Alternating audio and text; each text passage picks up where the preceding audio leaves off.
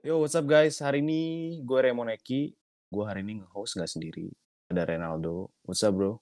Yo, what's up? Hari ini kita punya tema soal From Zero to Hero nih kan. Dan Hmm. kita udah kedatangan narasumber namanya Clarissa. Oke. Dia adalah seorang uh, financial planner. Tanpa berlama-lama lagi, langsung aja. Tapi setelah yang satu ini. Stay tuned.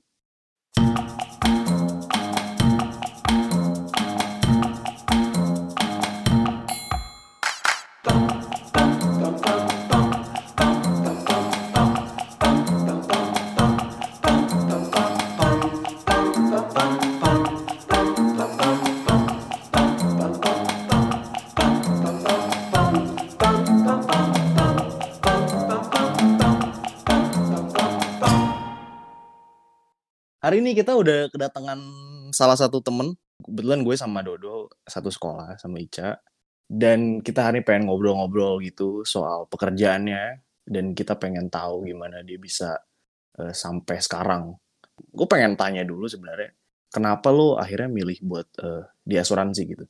Em, sebenarnya sih awalnya kan karena waktu lulus SMA kan nih gue nggak punya kesempatan kayak lulu pada nih gue nggak gue nggak kuliah gitu kan waktu setelah gue lulus SMA nih Mm-mm. terus kayak yang lo tau lah ini thanks to you banget Simon Mm-mm. karena eh, dulu kan gue kerja di cafe itu karena eh, lu yang ngasih tahu ke gue kan Heeh. terus dari situ kan akhirnya gue baru tahu setelah beberapa bulan kerja di situ eh, si om yang punya cafe ini tuh agent asuransi di Prudential gitu Heeh, heeh. dari situ akhirnya dia eh, ngajakin gue buat join di sini buat bisnis di Prudential gitu. Awalnya sih sama lah kayak orang-orang pada umumnya gitu kan. Kayak anak muda pada umumnya eh, bilangnya apa sih? Idealis gitu pengennya jalanin passion gitu. Tapi di satu titik gue tuh merasa wah ini nggak bisa nih. Gue jalanin passion tapi hidup gue melarat gitu kan. Gue kere nih nggak bisa nih. Maksudnya, gue kan harus ngadain diri gue sendiri buat hidup kan. Gue udah nggak minta sama orang tua gue lagi gitu kan. Benar. jadi gue rasa gak ada future kalau misalkan gue ngejalanin di jadi barista itu. That's why Heeh. makanya gue pilih ya udahlah gue coba di Prudential toh juga nothing tulus gue nggak ada gue nggak pakai modal gue masih muda juga gitu even if gue gagal di uh, Prudential gue masih bisa nih cari kerjaan di tempat lain lagi let's say kalau misalkan gue mau barista lagi pun juga bisa gue masih muda banget gitu Mhm. jadi that's why gue join di Pro Lu kan akhirnya memutuskan untuk join ke asuransi ya. Heeh, Banyak orang kan, terutama mungkin masyarakat Indonesia ya, belum melek asuransi. heeh, heeh. Belum melek asuransi sama sekali. Heeh. Jadi kan masih ada stigma mengenai asuransi itu dianggapnya nyumpain orang mati lah, segala macam. Lu pasti pernah kan ngalamin kayak gitu. pernah banget Apa tanggapan lu terhadap orang-orang yang masih berpikir kayak gitu? Kalau tanggapan gue sih, itu biasanya kan orang-orang yang masih kolot banget kan. Biasanya tuh itu yang kolonial deh. Mhm. Oh ya, Eh gue salah ngasih ngomong kayak gitu. Gak apa-apa. Santai aja. Ben. nggak apa. Tapi maksudnya kan banyak kan kan kalau misalkan anak-anak muda nih, maksudnya yang kayak udah millennials gitu, pasti mereka tuh nggak mikir kayak gitu lagi. Karena udah lebih realistis nih. Kalau semuanya tuh butuh uang gitu. Even lu mati pun butuh uang gitu kan. Mm-mm. Dan kita pun juga sekarang kan harus kayaknya gitu. Misalkan let's say warisan buat anak kita gitu. Hmm. Terus kalau misalkan tanggapan gue sama orang-orang yang masih kolot kayak gitu, biasanya gue deketin dulu gitu. Gue ajakin dia ngobrol dulu sampai dia trust sama gue nih. Kalau dia udah Mhm. trust sama gue, biasanya dari situ baru gue bisa masuk gitu. Buat sharing sama dia mengenai asuransi asuransi itu sebenarnya tuh nggak kayak yang dia pikirin loh, bukan yang kayak nyumpain orang mati loh, tapi Hmm. bukan karena seseorang harus mati gitu, makanya dia punya asuransi, tapi karena seseorang tuh harus hidup seperti kayak keluarganya gitu. Dia kan harus tetap hidup walaupun amit-amit pencari nafkah meninggal kayak Oke, gitu. oke. Gue Apa? merasa kayak orang-orang zaman sekarang tuh kayak masih aja kayak ngeremehin gak sih maksudnya soal asuransi segala Hmm. macem gitu. Iya gak sih? Mm-mm. Tanggapan lu kayak gitu tuh gimana? Mm, sama orang-orang yang ngeremehin ya. Mm-mm, mm-mm. Kadang-kadang tuh gini sih, orang-orang tuh banyak tuh tunggu udah kena batunya dulu baru yang kayak melek gitu ya nggak sih? Heeh. Kalau udah jatuh baru nih kayak oh iya bener juga ya kayak gini gitu. Jadi Mhm. kalau misalkan emang orangnya masih yang kayak auban-auban gitu, gue sih juga yang kayak ya udahlah bodo amat terserah lu gitu. Yang penting gue di sini kan gue selalu mikir gue tuh berusaha buat eh, ngedukasi orang-orang, gue ngedukasi masyarakat gitu. Jadi kalau Hmm. misalkan pun dia nggak mau terima apa yang gue udah, udah edukasiin ke dia, ya udahlah gue next aja gitu. Ngapain gue capek-capek lagi gitu kan? Nanti juga suatu hari ada saatnya nih dia pasti bakal melek juga gitu.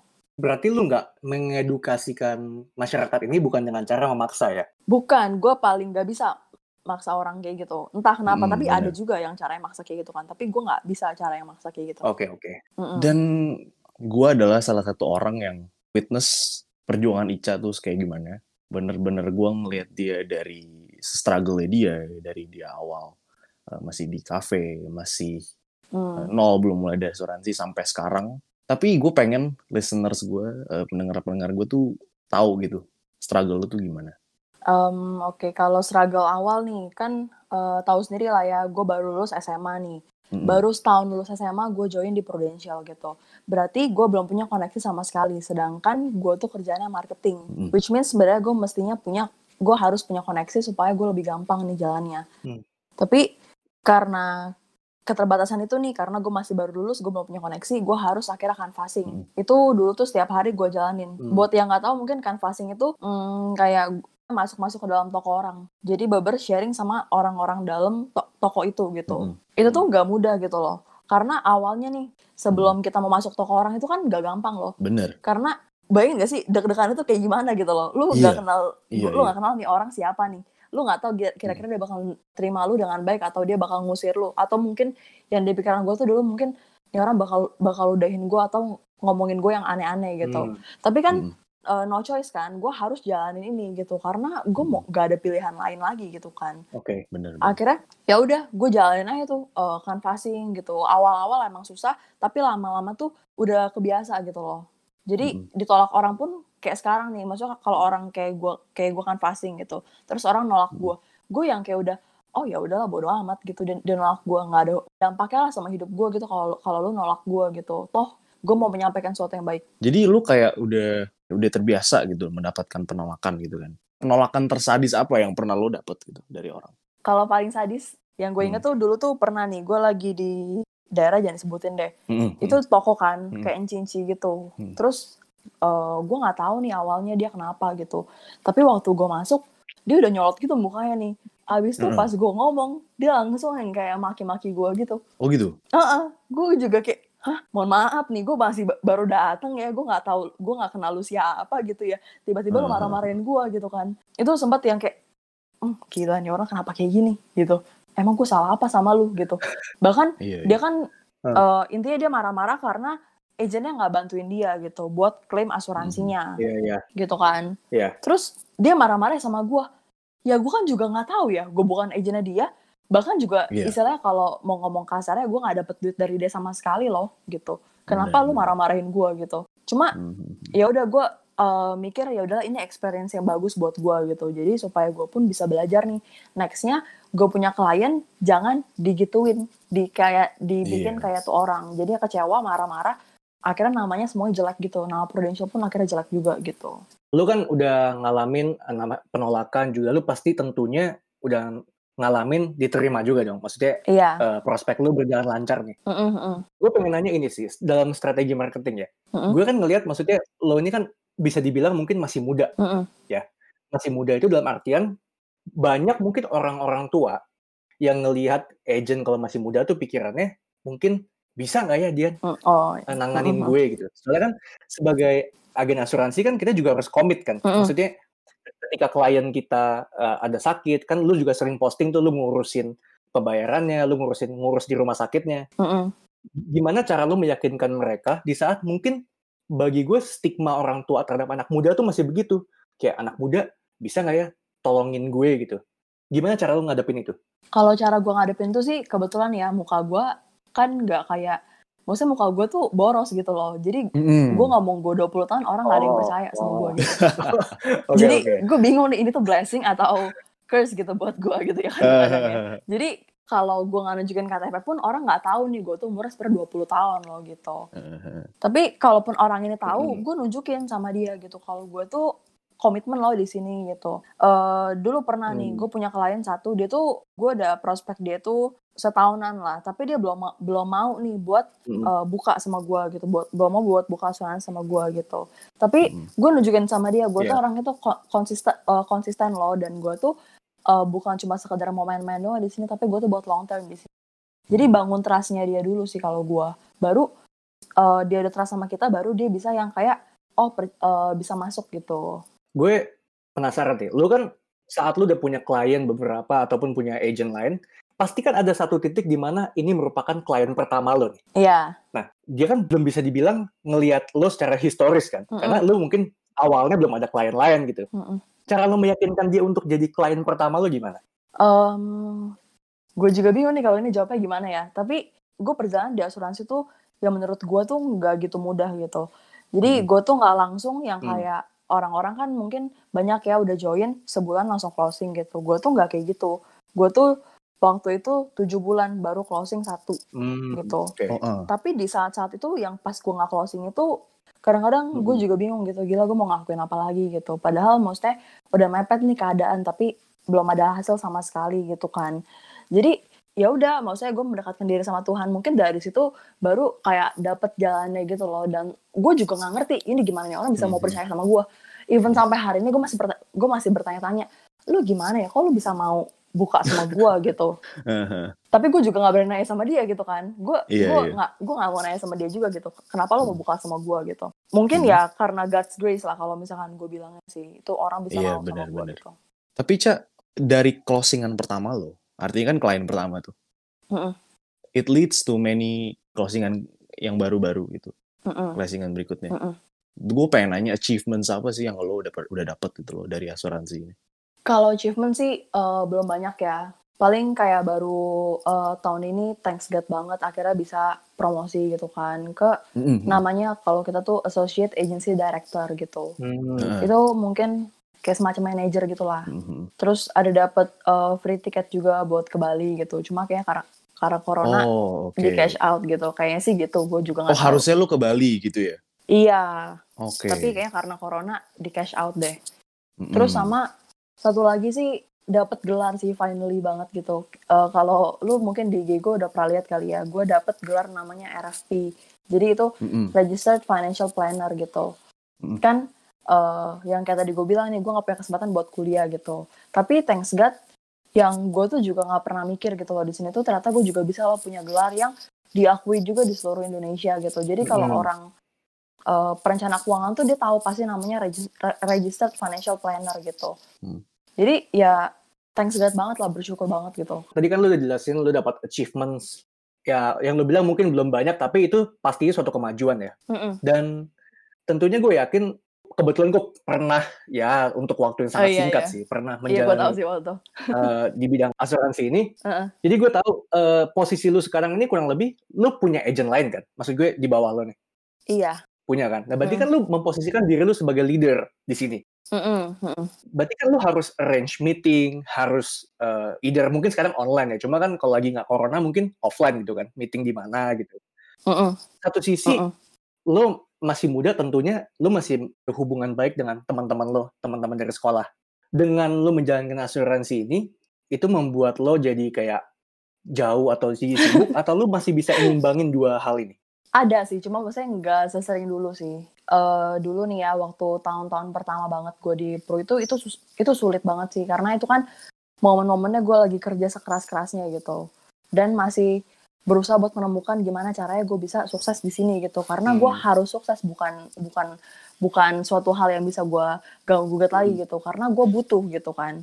Lu tau lah Mon pasti Mon, kenapanya gitu Iya, kan. iya. Terus mm, jadi gue juga merasa mungkin gue juga yang yang menjauhkan diri dari teman-teman gue saat itu ya. Kalau mereka ngajak ketemuan tuh gue gitu, gue harus kerja nih karena kalau gue nggak kerja ya gue mau duit dari mana gitu kan. Hmm, iya, benar, benar. Gue nggak sama nih kayak mereka Hmm. gitu. Mereka mungkin bisa Hmm. minta sama orang tuanya buat eh, hangout segala macam. Gue tuh nggak bisa yang kayak gitu gitu. Gue nggak dapet kesempatan buat dapet privilege yang kayak gitu Hmm. gitu. Jadi eh, dari situ dari situ sih sebenarnya gue udah agak jarang tuh hangout sama teman-teman Pahwa gitu. Tapi Mm-mm. eh, mulai sekarang baru nih yang kayak gue berusaha lagi nih buat bangun hubungan lagi sama mereka karena ya gimana pun gue butuh temen gitu. Iya. Walaupun Mm-mm. di asuransi pun juga jadi te- temen gue banyak gitu Ya, dan yang Mm-mm. jadinya bukan temen seumuran sih. Kadang-kadang kan lu juga butuh nih walaupun Mm-mm. kayak misalkan kayak gue nih gue tuh butuh gitu kadang-kadang misalkan buat ngobrol yang receh-receh gitu loh yang ngelawak-lawak nggak jelas gitu. Itu tetap butuh yang kayak gitu karena kadang-kadang kan stres kan, capek kan gitu. Iya, benar. Gak selalu ngomonginnya yang mesti yang kayak Mm-mm. serius serius-serius mulu gitu lah ya. semua. Heeh. Berarti yang perlu teman-teman Pahwa tahu tuh lu menjauh dari mereka bukan karena sombong ya, tapi lebih ke lo pengen fokus ke bidang ini gitu ya. Iya. Oke. Maafkan aku, gengs. Gue penasaran kan Indonesia ini yang tadi di awal banget gue bilang kan belum melek asuransi. Tapi in the future mungkin kita sama kayak negara-negara lain ya. Gue gue masih nggak tahu in spesifik kayak mulai melek asuransi. Mungkin setiap orang mulai diwajibkan berasuransi gitu. Mm-mm. Eh, lu ada lu personally ada ketakutan nggak sih bahwa one day the market bakal habis gitu? Atau mungkin di take over sama something yang kayak bersifat subscribe gitu. Jadi kayak langganan asuransi by via internet gitu. Mm-mm. Kira-kira lu ini ada ketakutan untuk menghadapi dunia seperti itu nggak? Karena kan banyak pekerjaan sekarang bisa digantikan oleh robot gitu. Hmm. Jadi gimana eh, kalau misalkan hal ini semua ntar berubah, apa strategi yang kira-kira lu bakal lakukan gitu? Oke, kalau gue juga pernah nih nanya hal ini sama eh, leader gue gitu. Ini kan maksudnya sekarang kan dunia udah mulai udah mulai berubah nih, cepet Hmm. banget lagi berubahnya gitu.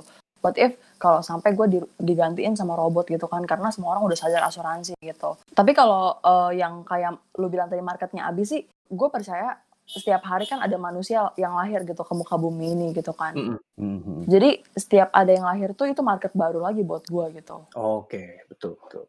kalau misalkan digantiin sama robot gitu, menurut gue masih agak sulit sih ya, karena kalau insurance itu kan bisnis manusia gitu, itu tuh butuh human touch gitu loh, jadi kayak tetap Hmm. harus ada orang yang kayak Hmm. kadang-kadang tuh butuh uh, relationship ya gitu loh sama kita gitu.